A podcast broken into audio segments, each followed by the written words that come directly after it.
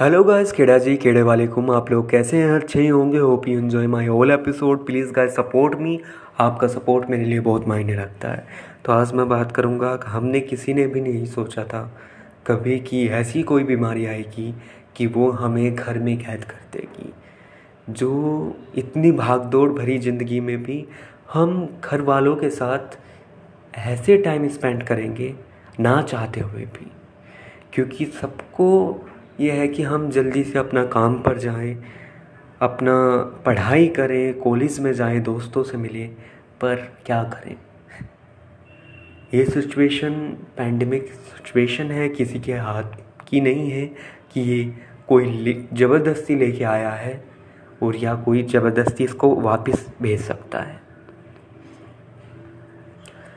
इस कंडीशन में अपने आप को पॉजिटिव रखना भी बहुत बड़ा टास्क मैं मानता हूँ। अभी जो जॉब करते हैं बंदे, उनके लिए तो ये चीज़ बहुत हाई लेवल की हो गई है। क्योंकि अभी जिस एज में मैं हूँ, मेरे ऊपर कोई बर्डन नहीं है कि फैमिली की रिस्पॉन्सिबिलिटीज़ है।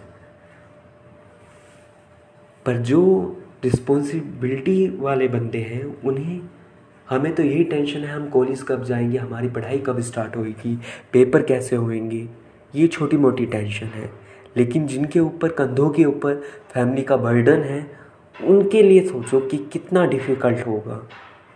ऐसे पैंडमिक सिचुएशन में उन्हें पल पल इस चीज़ का डर रहता होगा कि आज मुझे बॉस ये ना कह दे कि अब कुछ बंदों को मैं ऑफ़िस से निकाल रहा हूँ, क्योंकि जितना हमारा प्रोडक्शन हो रहा है कंपनी में, वो मुझे आगे इतना कन्वे नहीं करता कि मैं आगे दस बंदों को काम दे सकूँ। अब कंपनी में पाँच बंदों की ज़रूरत है। तो वो सबसे बड़ी बात यह है कि मिडिल क्लास के बारे में कोई नहीं सोचता। अपर क्लास है, वो अपना मैनेज कर लेती है। लोअर क्लास है, उनको गवर्नमेंट कई योजनाएँ चला देती है खाने पीने की सुविधा प्रोवाइड करा देती है। लेकिन मिडिल क्लास क्या करे?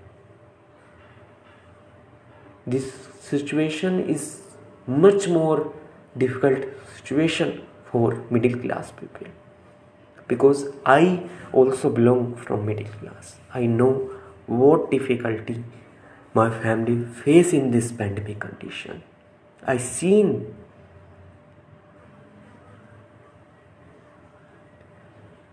तो इस एपिसोड से बस मैं आपको यही समझाना चाहता हूँ निगेटिव मत होइए पॉजिटिव होइए पॉजिटिव रखिए अपने आप को।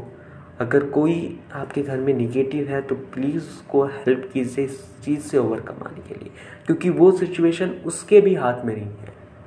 तो हम एक दूसरे को पॉजिटिव रखें कि ये सिचुएशन किसी के हाथ में नहीं है। सब मिलजुल कर करेंगे तो इस कोरोना जैसी महामारी से भी हम ज़रूर निकल पाएँगे। धन्यवाद।